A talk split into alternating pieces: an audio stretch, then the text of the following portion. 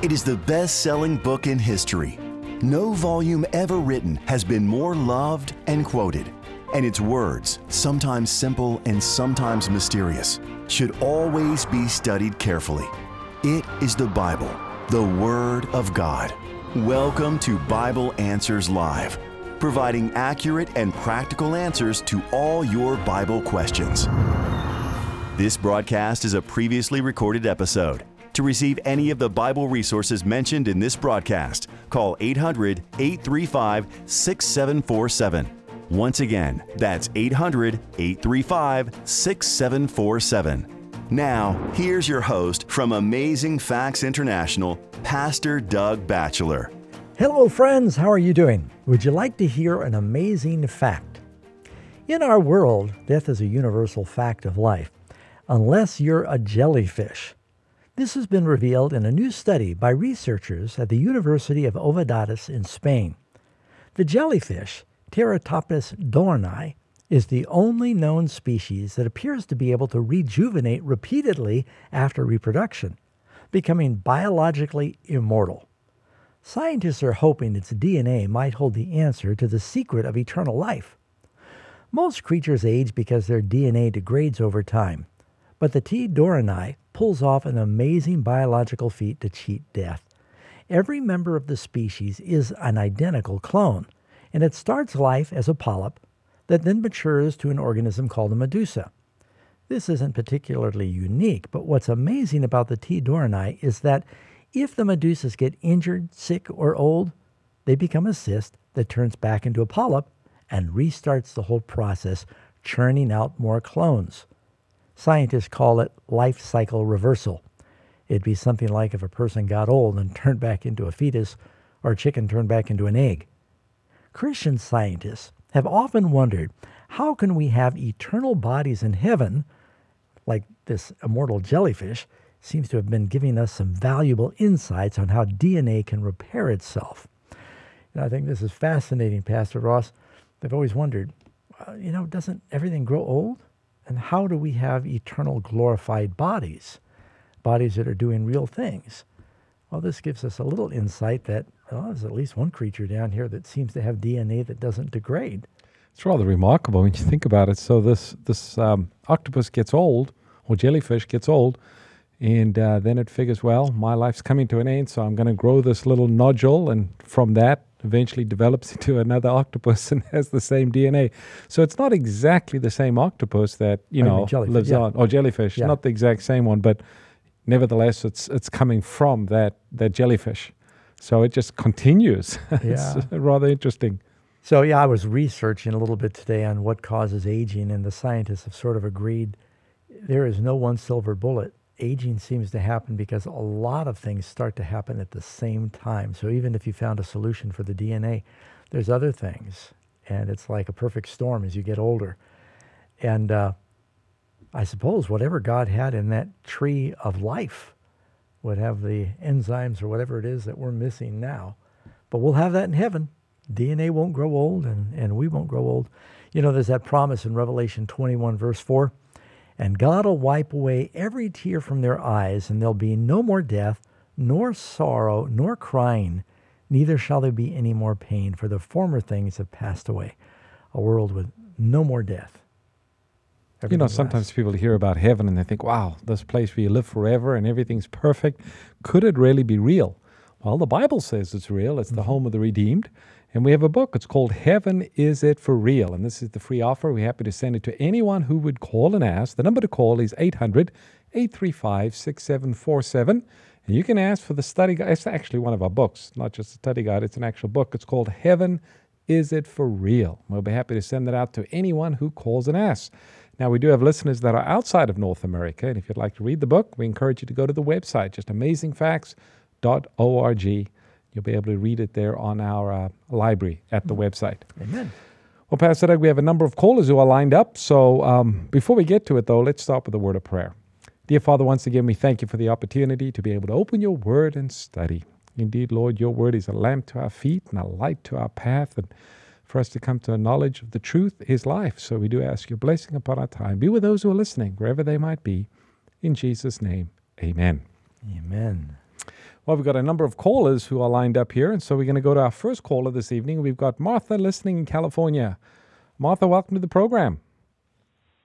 Hi, thank you, pastors. Um, my my question tonight, it's only come up a couple times, but it was always in a professional situation and wasn't an appropriate discussion for the time. But I've had the comment made to me more than once that Jonathan and David were homosexual lovers.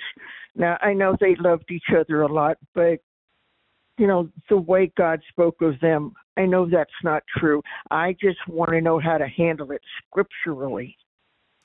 Yeah, I would actually say that the the uh, the question really begs the evidence. What would lead a person to say that?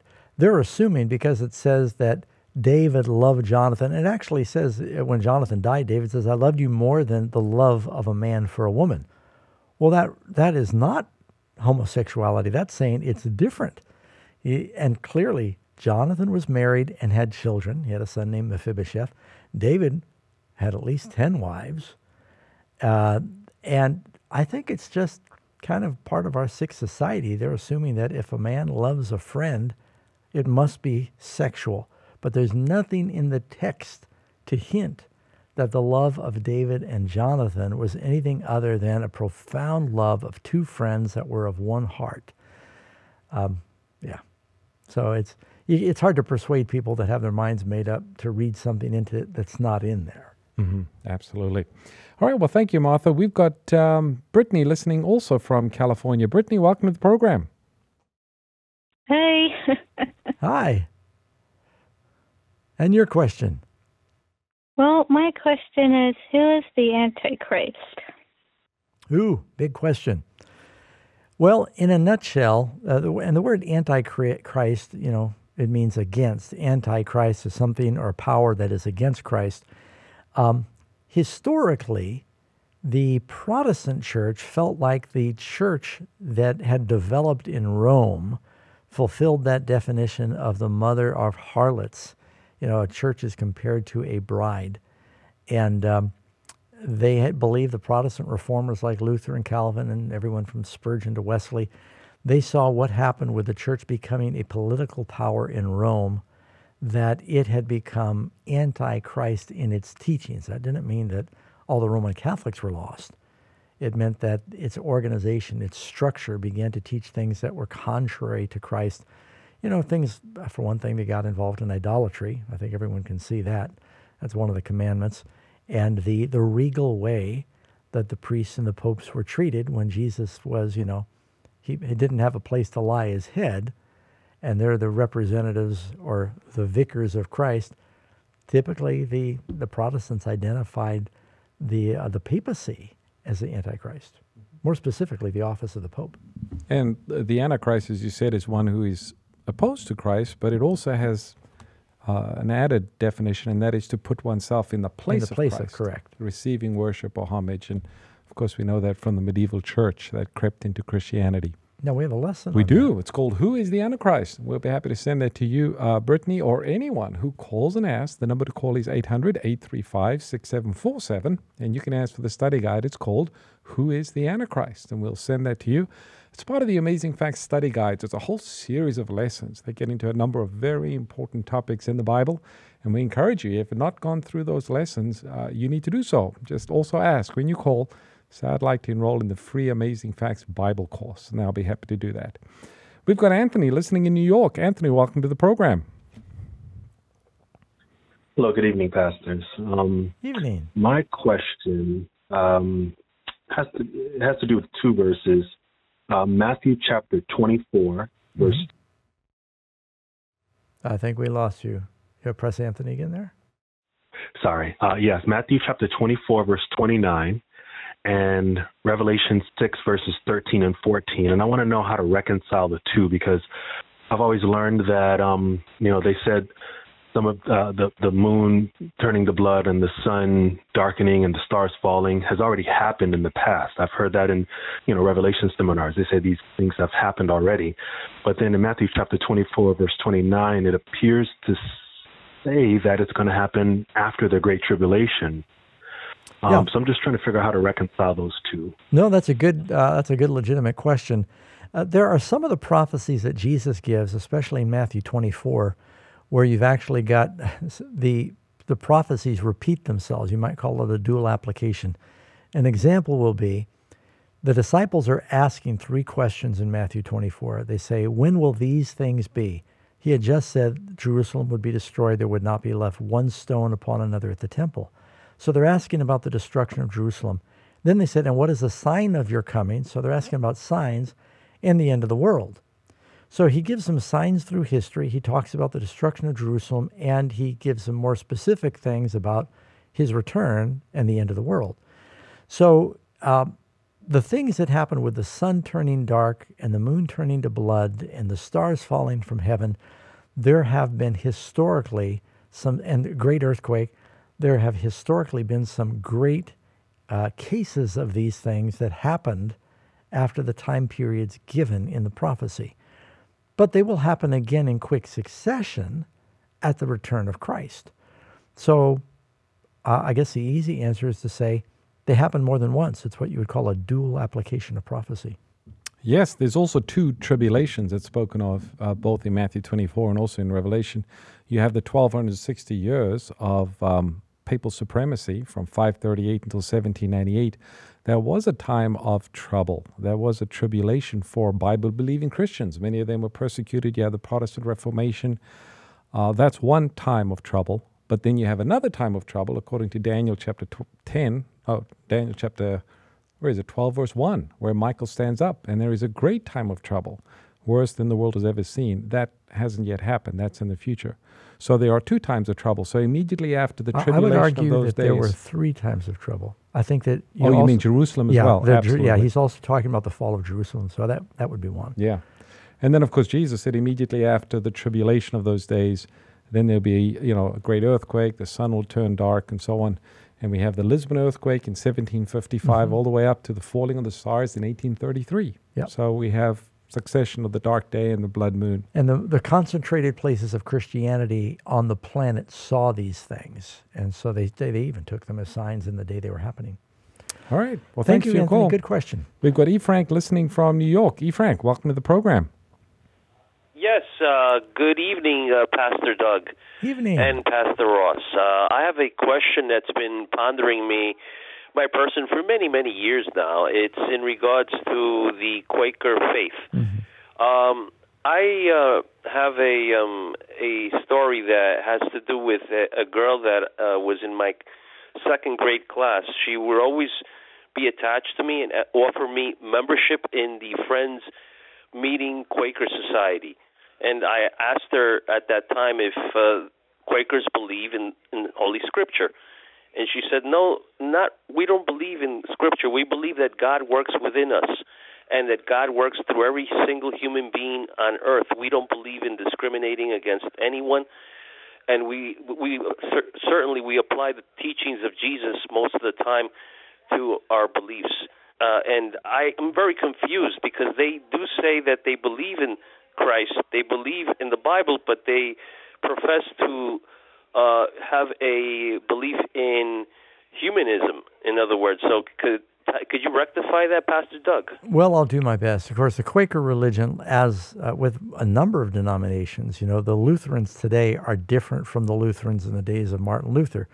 Methodists today, Calvinists are different than they were in the days of John Wesley or John Calvin the Quakers today, their beliefs, you know, originally they were trying to base their beliefs off the Bible, but over time they began to put more and more emphasis on the inner feeling and the spirit. So pretty soon they got where the the feelings and the spirit, be and the experience began to trump Scripture, and it it was more important.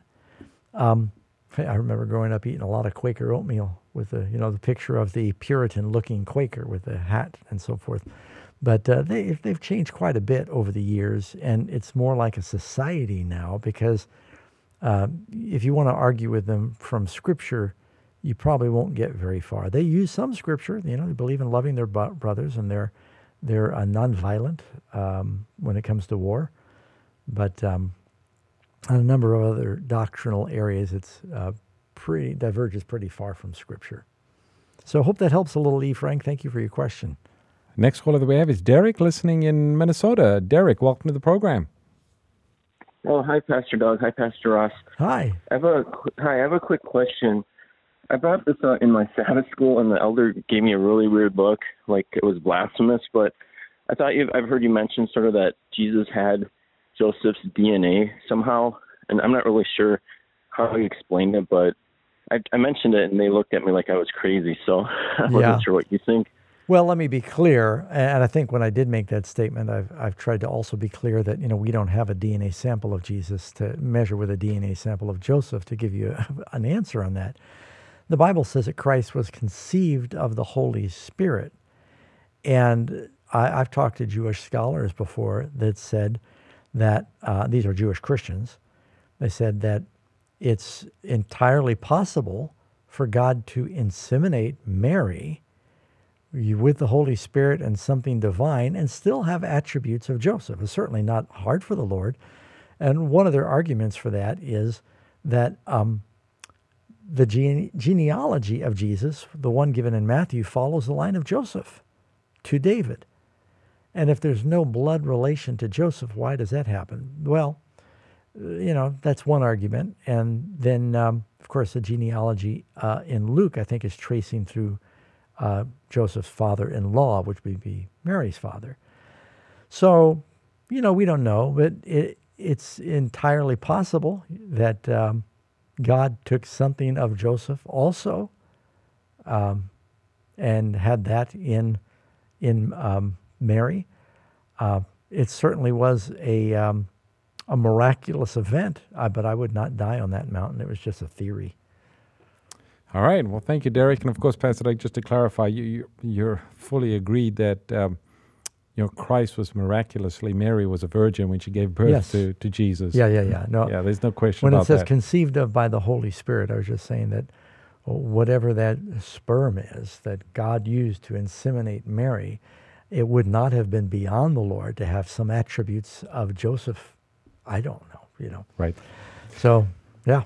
Okay. That was that. If that happens, that solves the problem of why are there two genealogies? Right, right. All right, thank you. Julie's listening in South Dakota. Julie, welcome to the program. Well, well, thank you very much, pastors. Um, I was wondering. I believe that Jesus is going to return very soon, and so what can a person do to make sure they're saved before he returns? Well, first of all, I wouldn't let the return of Christ be the only motive. Uh, I think every one of us is blessed to have another day of life and another breath or heartbeat. And so we want to know uh, immediately say, Lord, is my life in your hands?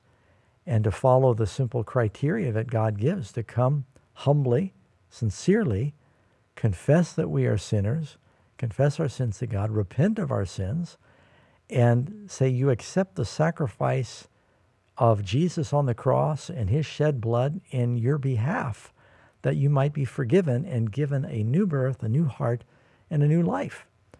And uh, I'd say you might need to do that more than once. In other words, Paul said, I die daily.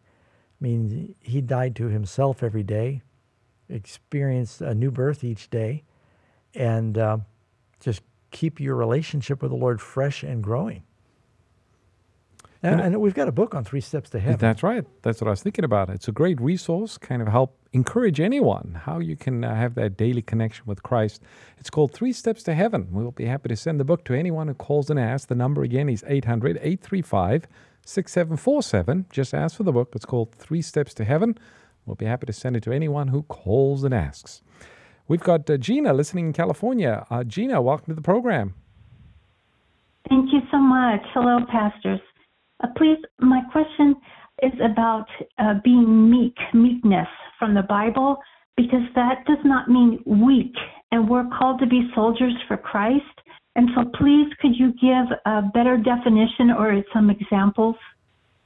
Yeah. You know, well, for one thing, the Bible talks about Moses as being one of the meekest mans in all the earth. Mo- Moses was a very strong leader in the way that he boldly went before Pharaoh and said, Let my people go. Jesus was incredibly strong and courageous and brave, but he was also very humble in that he would not claim his rights. He, you know, took children up in his arms. He was, the Bible says he was gentle and lowly. Now, people confuse meekness with weakness, and they really are completely different things. You could have a very brave, courageous, strong man who's also meek and humble. And uh, so there, one is, you know, an attitude of humility. It's not a, a, a trait of weakness. All right. Well, thank you, Gina. Next caller is uh, Pralita, listening in New York. Pralita, welcome to the program. Yes, uh, sir.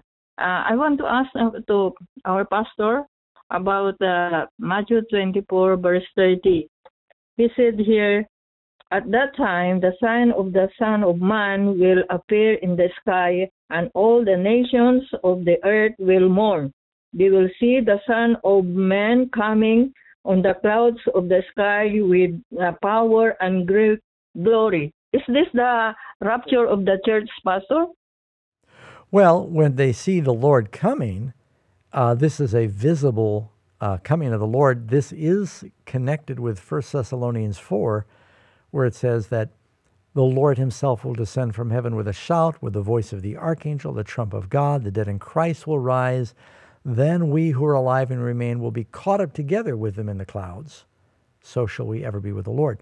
So when we are caught up uh, after our bodies are transformed, that is a rapture. It's just not a secret because you got a trumpet, the glory of the Lord coming with the angels. So we would respectfully disagree with those who say that the, the people are going to disappear secretly. We think it's a very visible rapture that takes place. That's what the word rapture means to be caught up. So the Bible teaches that when Jesus comes, a life's not going to continue on earth normally. Uh, the dead are going to be destroyed with the brightness of his coming. The righteous are going to be caught up into the right. air with Jesus. So, yes, nothing secret about the second coming of Christ. People take the verse where it says, but he's coming as a thief, and they think that means secretly, but they've got to read that whole verse. In 2 Peter chapter 3, and I think it starts with verse 8, it says, The day of the Lord will come as a thief in the night in which the heavens pass away with a great noise, and the elements melt with fervent heat, and the earth and the things in it are burned up. So, as Pastor Ross said, when the Lord comes as a thief, life doesn't go on for seven more years. You know, got a book talking about this called Anything But Secret. And mm-hmm. again, we'll send this to anyone who calls and asks. The number is 800 835 6747. You can ask for the book. It's called Anything But Secret. It's all about the second coming of Christ and the rapture of the saints. We're caught up to meet Jesus in the air and what happens to the wicked. Thank you for your call. Next caller that we have is um, we got uh, Moby listening in Canada. Moby, welcome. Moby Hello. in Canada. Yes, you're on the air. Good evening. Evening. And your question? Yes, I have a question. Um, regarding, you know, I'm in um, first year student. I'm doing computer science in a STEM course. Um, we're in, I mean, like in the academic realm. And, you know, it's just, I'm just infiltrated with, you know, teaching of evolution and, and I, I just doubt, you know, creation and, you know, what the purpose of human life is. I've been really um, doubting it. Uh, can you, you know, show me verses to, you know, help me to encourage my faith. Yeah, well, as far as verses, there's no question if you believe the Bible. It tells us that God created the world in six literal days. You'll find that in Genesis 1 and 2. Um, and several times through the Bible, uh, Jesus reiterates that God created everything. Uh, John says that God made all things through Christ. And so the divine creation is from cover to cover, even in you know Revelation 14. Worship him that made the heaven and the earth and the sea and the fountains of water. So there's lots of scripture, but I used to be an evolutionist. And the more I thought about it, the more I realized that evolution is extremely illogical.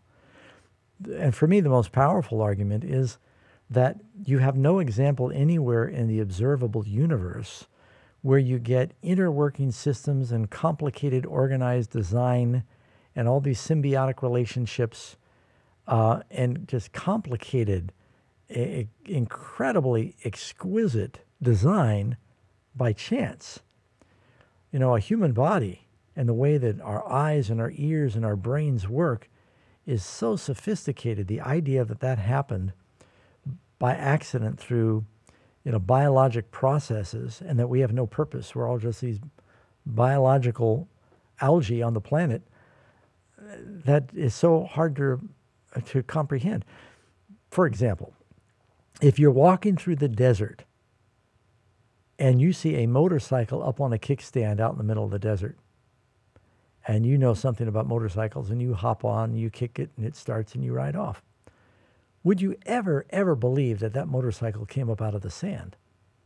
No, it came from a motorcycle factory where engineers worked a long time on developing that motorcycle and uh, very uh, an international process of assembling the parts and materials to make that motorcycle. You know, it, it accept that. It's extremely complicated. We are much more complicated than a car or a motorcycle. And to think that these interworking systems happen by accident to me is it's a powerful proof that there has to be an intelligent God for the complexity of life we have on our planet. You know, we got a book. It's called "How Evolution Flunked the Science Test," and it talks about these these uh, dilemmas that well, science can't explain. And uh, we'll be happy to send this to anyone who calls and asks. The number is 800 835 6747 and ask for the book, How Evolution Flunked the Science Test, and we'll be happy to send it to anyone who calls and asks. Amen. Well, Pastor Doug, I'm looking at the clock. We don't have enough time to take another caller before we have our break. So, friends, we still have another half an hour or so of Bible questions. And we see a number of folks who are, are lined up with your Bible questions. So, we're going to take a quick break and give some important announcements, and then we'll be back with more Bible questions. Absolutely. And in the meantime, don't forget to just write down amazingfacts.org so you can check things out through the week. We'll be back, more questions in just a moment. Stay tuned. Bible Answers Live will return shortly. In six days, God created the heavens and the earth. For thousands of years, man has worshiped God on the seventh day of the week. Now, each week, millions of people worship on the first day. What happened? Why did God create a day of rest? Does it really matter what day we worship? Who is behind this great shift? Discover the truth behind God's law and how it was changed. Visit SabbathTruth.com. Jerusalem, the city of peace, has been a place of unending conflict for centuries. Many now believe that Jerusalem will soon take center stage again. But what does the Bible say? The Fall and Rise of Jerusalem presents the vital history you need to know about Jerusalem and its role in end time Bible prophecy. This Amazing Facts edition of the classic volume, The Great Controversy, is the perfect sharing book. Get your copy at afbookstore.com. Would you like to know God's plan for our troubled world and solutions for your life's challenges? Beautifully redesigned and updated, Amazing Facts 27 Bible Study Guides provide straightforward Bible based answers that are enlightening, encouraging, and easy to understand, giving you real, relevant Bible answers to questions like How can I have healthier relationships? When will Jesus come? And much more. Order yours today by visiting afbookstore.com or by calling 800 538 7275. You're listening to Bible Answers Live, where every question answered provides a clearer picture of God and His plan to save you. So, what are you waiting for? Get practical answers about the good book for a better life today. This broadcast is a previously recorded episode. If you'd like answers to your Bible related questions on the air, please call us next Sunday between 7 p.m. and 8 p.m. Pacific Time.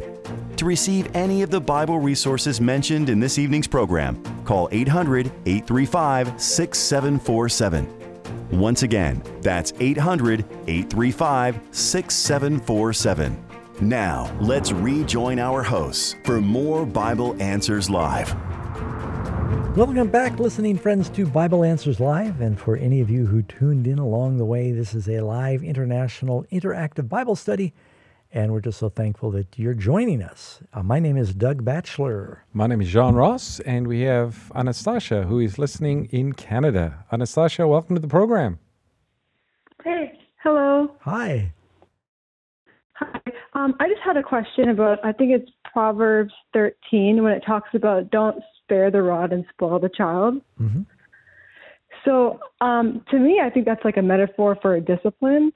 But like I, like I know some people might think that literally means like if your kid's doing bad things, like hit them. Like I've heard people say that before, and I'm not too sure. I'm pretty sure like Jesus doesn't hit us when we do things wrong. So I just want to know your take on that. Yeah, well, the Lord is, of course, a loving God, but I think uh, the Bible does teach that God disciplines us. And it doesn't mean that he smacks us down with a rod every time we do something wrong. There's a, a broad spectrum of ways that you might discipline uh, your child. It might be a quiet time, it might be taking away some privilege. But the Bible also says that the Lord chastens every son who he loves. I think it's in Hebrews as well as in Proverbs.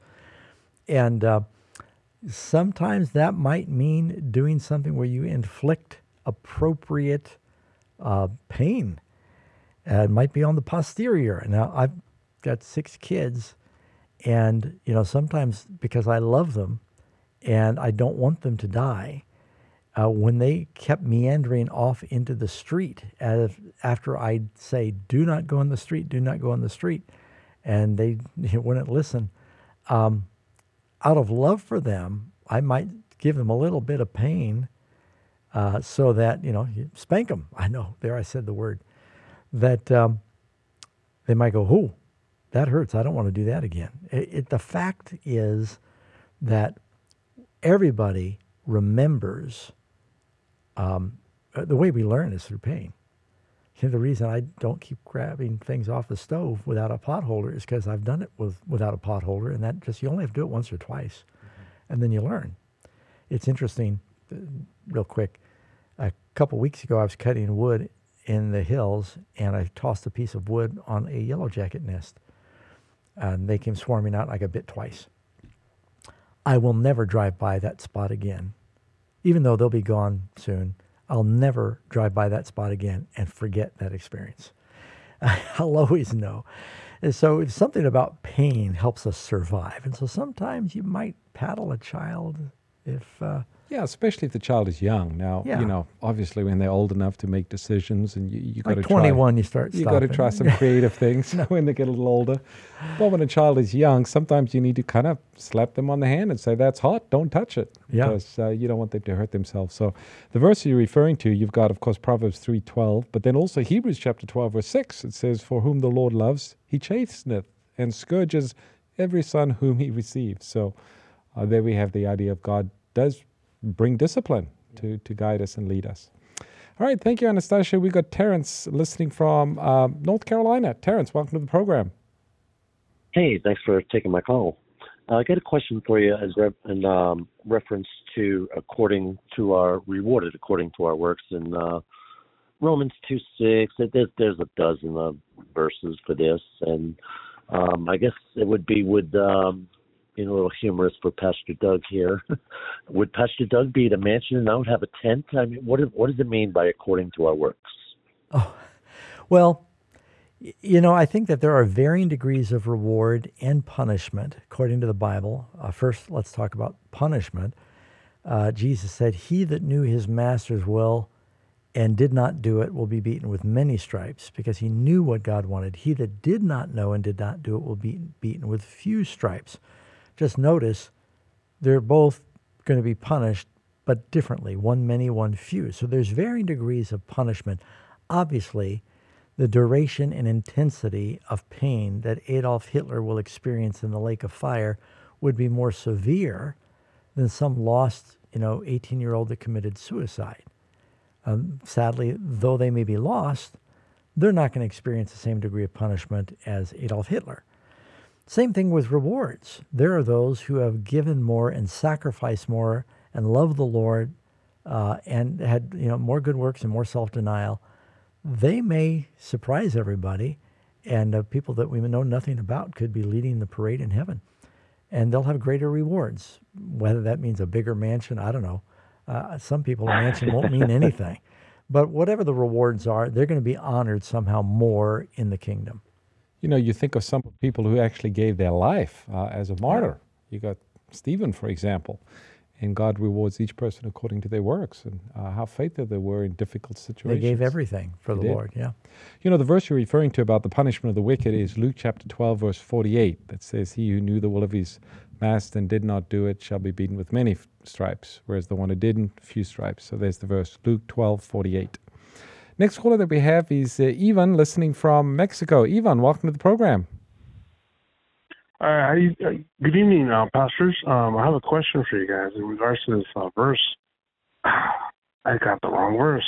Oh, sorry. Um, I wanted to want I, I have a clear, clarity on the where he where Jesus where it says in the scriptures where Jesus went down to the heart of the earth and freed the captives or something like that. You're talking, I think, is it First Peter chapter uh, two, Pastor Ross, where it says he preached to the spirits in prison. Yeah, that's it. That's it. Yeah, and I think it might be. Let me see. First Peter chapter two. I'm just. I'm going from memory now. Uh, nope. uh, First uh, Peter chapter 3, 3. Uh, verse 19. There it is. Yeah. 18, 19. Yeah, for Christ also suffered once for sins, the just for the unjust, that he might bring us to God, being put to death in the flesh, but made alive in the Spirit. Now, the emphasis here is the Spirit, by whom, through the Spirit, he went and preached to the spirits in prison. Now, the word spirits here is small s. It's basically saying that it was the same Spirit, the Holy Spirit, that rose Christ. That Spirit strove with people who formerly were disobedient when once the divine long suffering waited in the days of Noah. God was long suffering. That's when God says, and uh, Peter is quoting from Genesis chapter 6, verse 3, where he says, My spirit will not always strive with man, his days will be 120 years. Well, that's pretty long suffering to give a person 120 years. So uh, Peter's just saying the same spirit that strove with the lost, people imprisoned by the devil, imprisoned by sin, the Bible says that, you know, people are held captive by their sins. That same spirit is the spirit that rose Jesus. Jesus did not go from the cross down to some cavern of hell and preach to give lost people a second chance. That would go against everything else the Bible says, where it tells us it's appointed unto man once to die, after that the judgment. It's not die, second chance, then judgment. So uh, this is an often misunderstood verse. All right. Does that uh, help even? Well, yeah, I was just wondering who are the captives that he freed?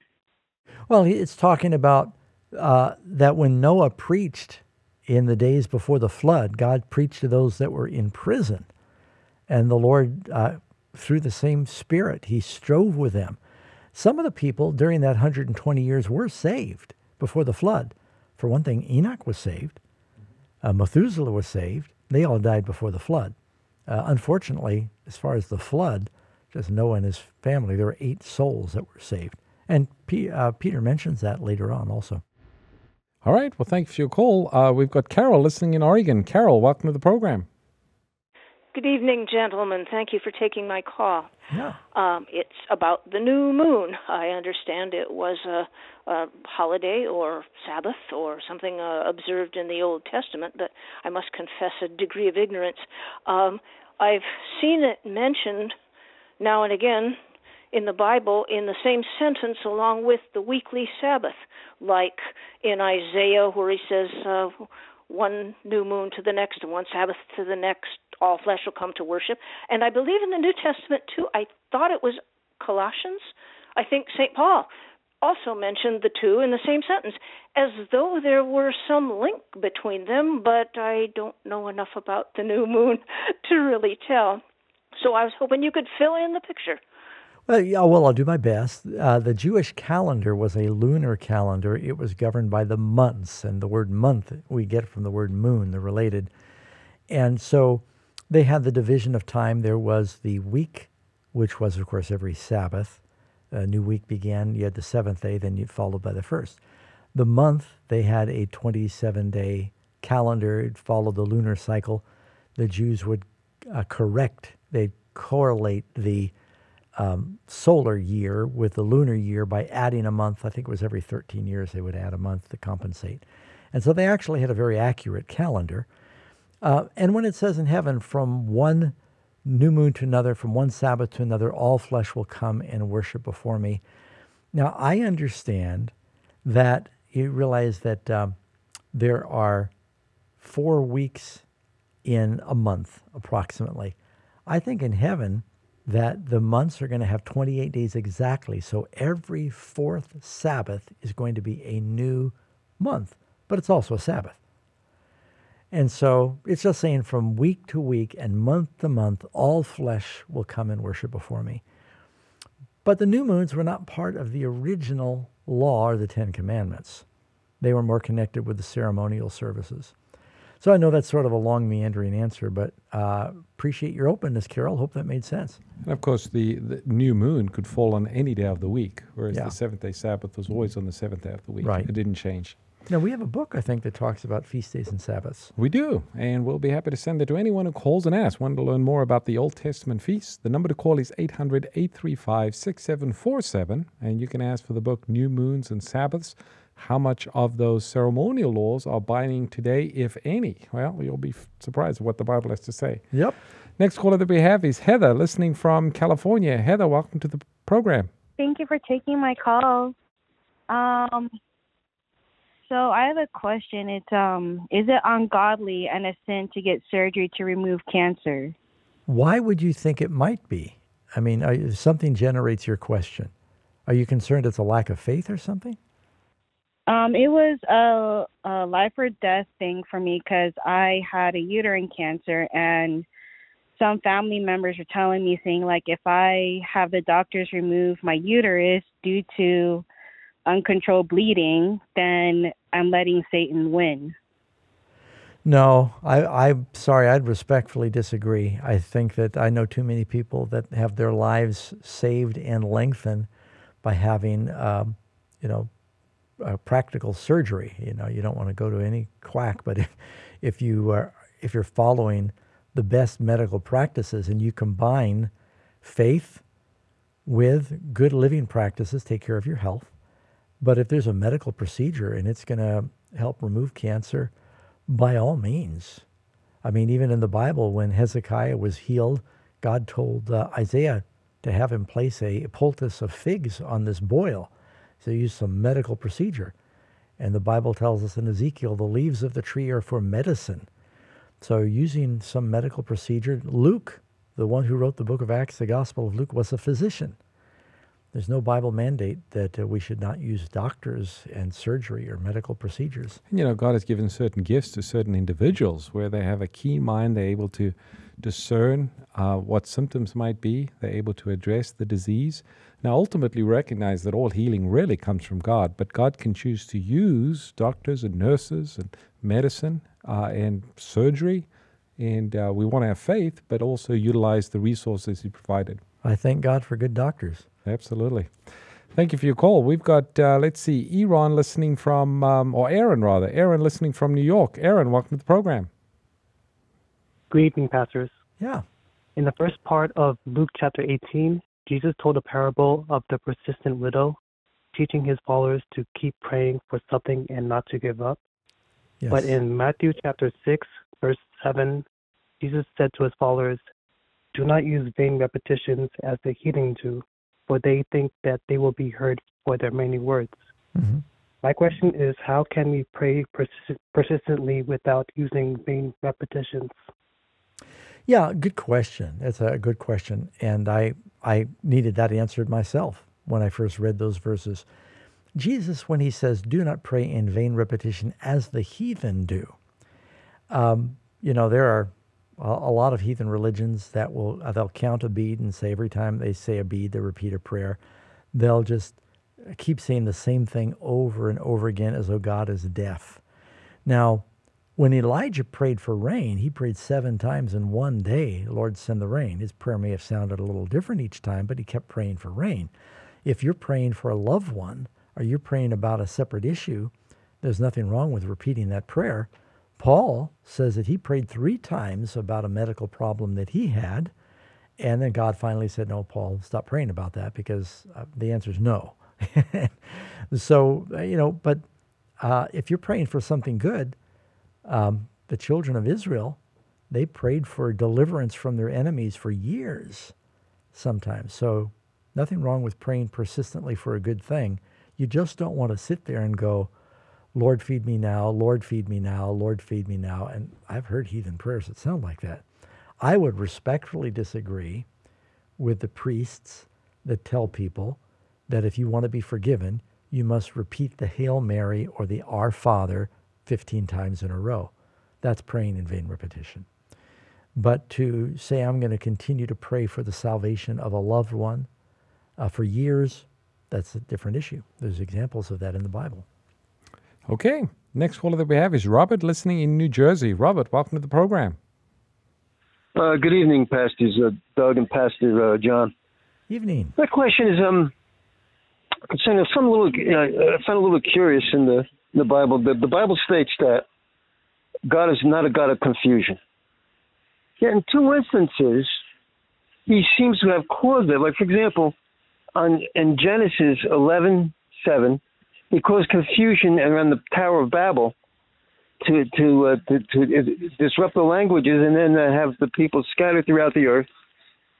And another um, instance was the uh, Ammonites, who were, were like sworn foes of Israel. It says uh, in the history of Israel, uh, Ammonites were among the, the army uh, allied against King Jehoshaphat, and God caused confusion among them. Yes. And they destroyed themselves. And that's 2 Chronicles 20, 1 to 23. Yep. So how do, how do we um how do you reconcile uh, the two? How do we make of this? Yeah, God is not the author of confusion. I think that's 1 Corinthians 14. Uh, he says, Let all things be done decently. God, of course, is talking about his people. And uh, God was extremely um, precise in telling the children of Israel to be fastidious, clean, orderly in what they did in the camp, in the services. Um, and Paul repeats that in the church that we should be orderly. Order is a blessing of God. Disorder and chaos is a curse that he often sent to the enemies because the people of Babylon were rebelling against God. He sent them chaos and confusion. Many times in the Bible, God will confound, is one of the words that's used, the enemies and confuse and frustrate their plans. He did it to the Amalekites and probably several others. I think at one point uh, during the Battle of Gideon, they all turned on each other in the chaos. And so you'll see that um, order and um, uh, organization are a blessing that God wants among his people. He wants us to strive for that. When we reject God and we embrace the devil, then you're going to have disorder and chaos. You know, the verse you're referring to that you mentioned in passage, like 1 Corinthians chapter 14, there's two parts of the verse. It says, For God is not the author of confusion, but of peace the next part of the verse says, as in all of the churches of the saints. Mm-hmm. So, specifically, uh, Paul is speaking about when it comes to worship and it comes to activities within the church, there needs to be order. Uh, things need to be done decently. Mm-hmm. Uh, you don't want to have confusion in the church, especially when it comes to worship. That's quite different than when God brought a judgment upon the Tower of Babel or upon the enemies, enemies of God's yeah. people. Okay, good, good question. question. Yeah. Thank you. We've got, let's see, Dave is listening from uh, Alaska. Dave, welcome to the program. Thank you, gentlemen. I appreciate your time. I'm going to try and make this quick and concise. Basically, I've got a history of mental illness, and I feel like I've always had this impression of that someone wants me to be a missionary in order to be saved, but I can't live without my meds. Is Satan capable of impersonating God in order to tell them to do something to their own destruction? Okay, good question. Uh, is Satan able to uh, impersonate God? Well, yes and no. In other words, Satan can never be God. Does he try to deceive people into thinking that um, God is speaking to them? Oh, yeah. There's a lot of religions of the world that are false, and they're sure God is guiding them. And so Satan is impersonating God and he's deceiving. Um, so, how do we know whether it's God or you know the devil impersonating God? For one thing, we follow his word uh, we listen to Christian counsel. We uh, obey the promptings of His Spirit as in harmony with His Word. Look for providential openings. In fact, uh, you might be blessed um, by a book I wrote, Dave, and it's called uh, How to Know the Will of God. So, one of the things that book will do is it'll try and give you some tools so you can know is this an impression from the Lord? Is God guiding me to be a missionary, as you say, or whatever? Or is this just the devil messing with my head, thinking I can't be saved unless I'm a missionary? First of all, I don't think God calls everybody to be missionaries. Uh, there are different gifts that are given to different people. I think that you look in 1 Corinthians chapter 12 and chapter 14, talks about different gifts of the Spirit. Not everyone's a pastor or a teacher. If you'd like to receive the book, I think it's called Determining the Will of God. Mm-hmm. We'll be happy to send it to you, Dave, or anyone who calls and asks. The number is 800 835 6747. And again, the book is called Determining the Will of God, and we'll be happy to get it in the mail and send it to you. We've got Eric listening in New Jersey. Eric, welcome to the program. Hi, good night. Um, God bless you guys. Uh, I have a question. In Matthew chapter 4, verse 5, mm-hmm. uh, say that, I hope you understand me, that the, then the devil took him up into the holy city, set him, him on the pinnacle of the temple. Yes. My question is how how how the devil the devil took Jesus because Jesus was a man. Yes. Well, that, that tells us something about the, the power of the devil. Now, whether the devil physically put him there, I'm, I, am i am inclined to think he did because he, he wanted him to jump and physically die. And uh, but that tells you something about the devil to actually transport three-dimensional objects or people or creatures. Um, so it says he took him up to the temple. It probably wasn't just a vision of the temple, and said, "Throw yourself down."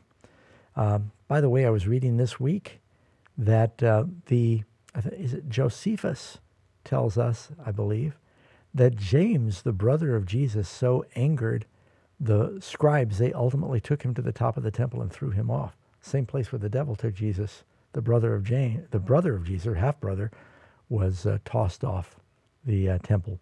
So I think, uh, yeah, the devil took him up there. What, what, do you think? Yeah, absolutely. And of course, the devil does have power to move things. I mean, you, there there are those who are involved in different seance or cults, and they'll testify that things do move. Tables move, people move. So the devil does have power to move things. Yeah. and move people. It happens on Star Trek. It must be true. must be true, huh? yeah. All right. Sorry, folks. Forgive me for that. Thank you. Thank you, Eric, for your call. Uh, we've got Brian listening in Washington. Brian, welcome to the program. Hi, Doug. Hi, Russ. Hi. Um, I've got a question on Genesis 32, 22 through 32. Yeah. Um, can you explain the purpose of Jacob's wrestling with God? and why his hip was permanently displaced. Okay. Yeah, I'll, I'll do my best. Uh, of course, Jacob had deceived his his uh, parents and his brother, and through um, deceit, he tried to steal his birthright. Uh, now he's coming back into the promised land, and uh, he's wanting to know that God forgave him. I think Jacob wrestling with the angel. Of course, you can't wrestle with God. God can pin you in a fraction of a second uh, God can toss you out of the ring. So, how do you wrestle with God? That is, I think, God allowed that to show that sometimes we wrestle with God in prayer. Jacob went off by himself to pray. And then the man appears, and he thought that maybe there was some vandal or robber, and Jacob instinctively, you know, goes to defend himself, and one hold after another doesn't seem to work. And they, they wrestle for quite a, a while. And um, I think it's there to depict prayer. And it actually talks about the time of Jacob's trouble in the prophecies. And I forget, is it uh, Jeremiah? It says, time of Jacob's trouble. And it depicts this wrestling. So finally, Jacob, uh, the angel touches him and it puts his hip out of joint. He really had to be humbled, but he would not let, even though he was in intense pain, he would not let go of God. And he said, I will not let you go unless you bless me. This is where Jacob gets his name changed to Israel, one who triumphs as a prince with God. And when we hang on to God's promises, we triumph, we get a new name. There's just a whole scenario in that, in the context of wrestling in prayer. I think the verse you're referring to there, Pastor Doug, is Jeremiah chapter 30, verse 7. talks about Jacob's wrestling, Jacob's yes. time of trouble. And of course, that's the type of God's people in the last days. Their faith will be tried and they will have to claim those promises and hold on to them. In essence, they go through a Jacob's time of yes, trouble. That's true. Now, listening friends, we are going to be wrapping up. We sort of do this in two stages. For our friends listening on satellite radio, we're going to say, God bless until next week. The rest of you, stay tuned. We're going to be doing some rapid fire internet questions that have come in in just a moment. Thank you for listening to today's broadcast. We hope you understand your Bible even better than before. Bible Answers Live is produced by Amazing Facts International, a faith based ministry located in Granite Bay, California. Hello, friends. Welcome back to Bible Answers Live. And we're going to be taking some of your uh, email and internet questions that have come in.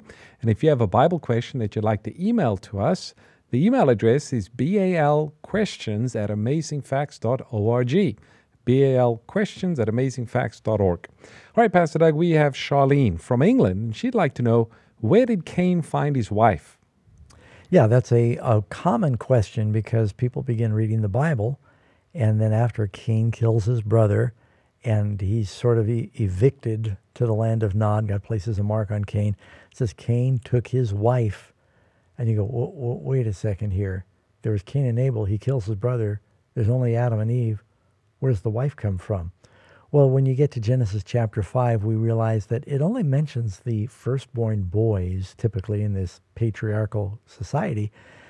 It says Adam and Eve had other sons and daughters. And so uh, Cain and Seth and the other patriarchs, they often married their sisters. They had to marry their sisters if you think about it, Adam sort of married his sister. I mean, they both were created by the same parent, you might say. And you go further down in the Bible, uh, Abraham married his half sister. Uh, Jacob married his first cousin. It was not, there was no genetic problems when they married their sisters back in the beginning because people's genes were perfectly uh, robust. Okay, another question that we have. Linda's asking Did Jesus take the Nazarite vow? Yeah, good question. It doesn't specifically say it, but it is possible that Jesus took the Nazarite vow or that Mary and Joseph had Jesus follow that vow up until his baptism. A person might take the vow for a limited period of time, or a person might take the vow until, you know, a certain age. And certainly when Christ was baptized, it says then he was, you know, drinking grape juice, which a Nazarite was not supposed to do.